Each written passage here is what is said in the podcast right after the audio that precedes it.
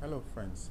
I must say I appreciate the feedback I have got from you so far, and I, have the feeling that this is that, that this these these podcasts are meeting different people at their various points of needs, and I do appreciate the comments on Facebook and uh, the various feedbacks I have received from you this is encouraging. And so we are officially now in the season one of our podcasts on self awareness. Self awareness designed to lead to personal freedom and financial freedom. So it is first, uh, first self awareness, yes, for its own sake, but also self awareness that help, helps us to become better, self awareness that liberates us personally, self awareness that helps us to discover our talents, our yeah, hidden talents and uh, strengths in order to be able to better uh, design services or products for the consumption of people and which will eventually lead to, of course, uh, income and, and financial freedom. So, we self awareness is very important. This is because self awareness leads to enlightenment, and self awareness is your biggest asset.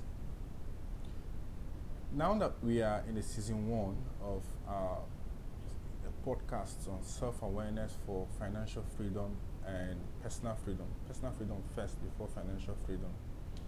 We are going to, I, I want to keep the, the podcast to five minutes maximum.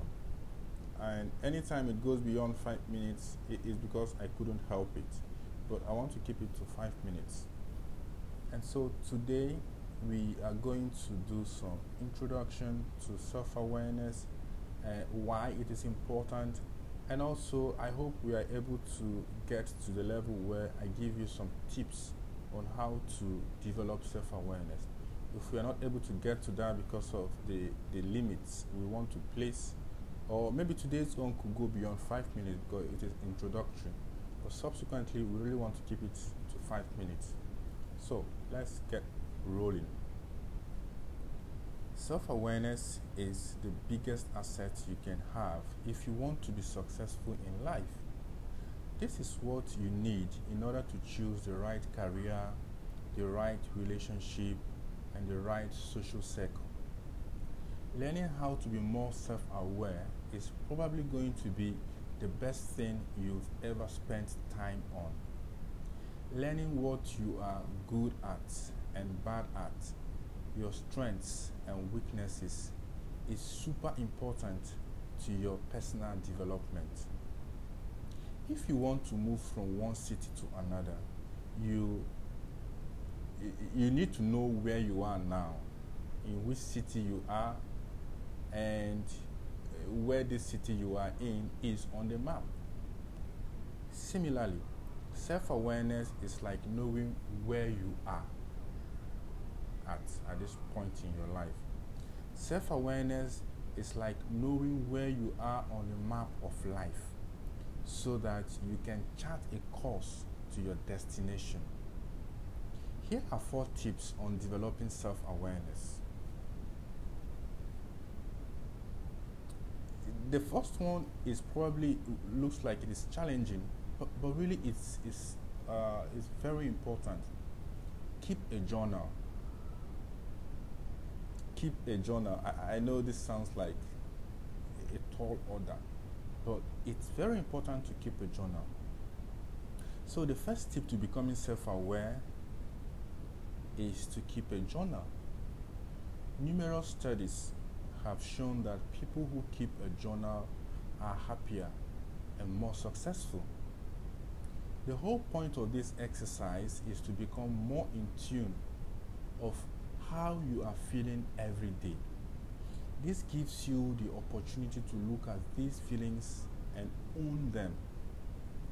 The value of writing is not in writing it's, it's not in the writing itself, but in reading it when you are in a different state of mind.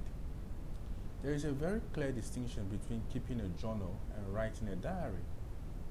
Writing a diary does not have a specific end other than just writing down what happened that day. Keeping a journal has a very different purpose. This is personal evolution. The aim, the aim of keeping a journal is for personal evolution.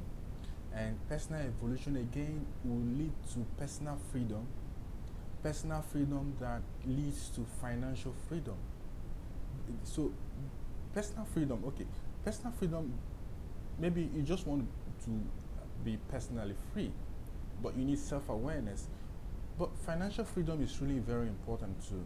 We, will come back to this uh, in, in our subsequent podcasts when we get to uh, financial freedom. For now, it is more about personal evolution and personal freedom. Let me give you some tips on how to keep a journal.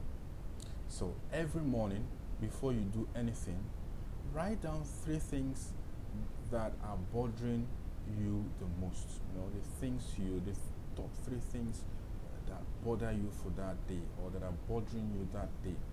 Write down also three things you are grateful for.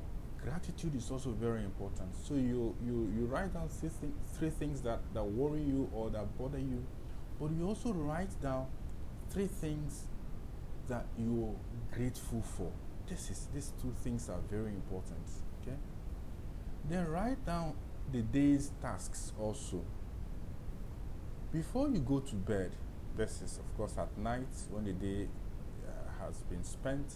Before you go to bed, write down a few words about how you felt that day and some of the events that occurred.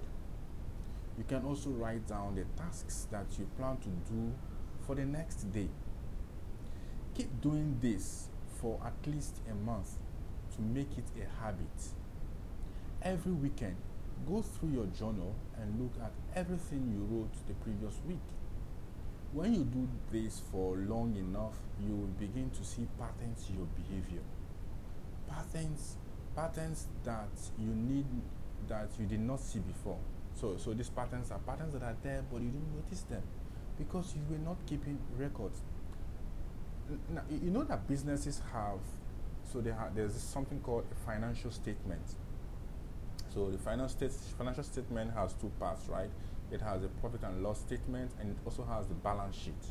So at the end of the year, the profit and loss statement tells the the company gives the company some level of awareness. So how have we fared during the year? But you have to keep this record. Your personal journal is like keeping uh, a financial statement, the type that it, it, know, every business keeps. This is this is what it, it is for you. So you keep this rec- you keep records of, of, of your life, the profit and losses in your life, basically, right?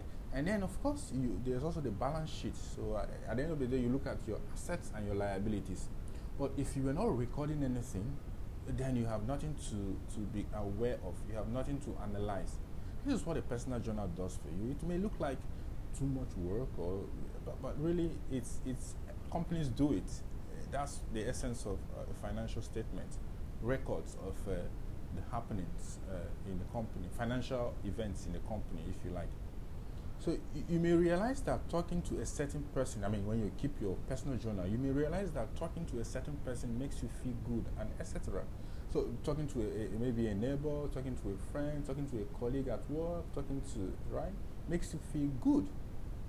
And when you keep your journal, you realize because at the end of the day, you you you would have you would keep a, you give an account in your journal, and you you you find that if talking to this person helps you to move towards your goals in life, then you should talk more to that person.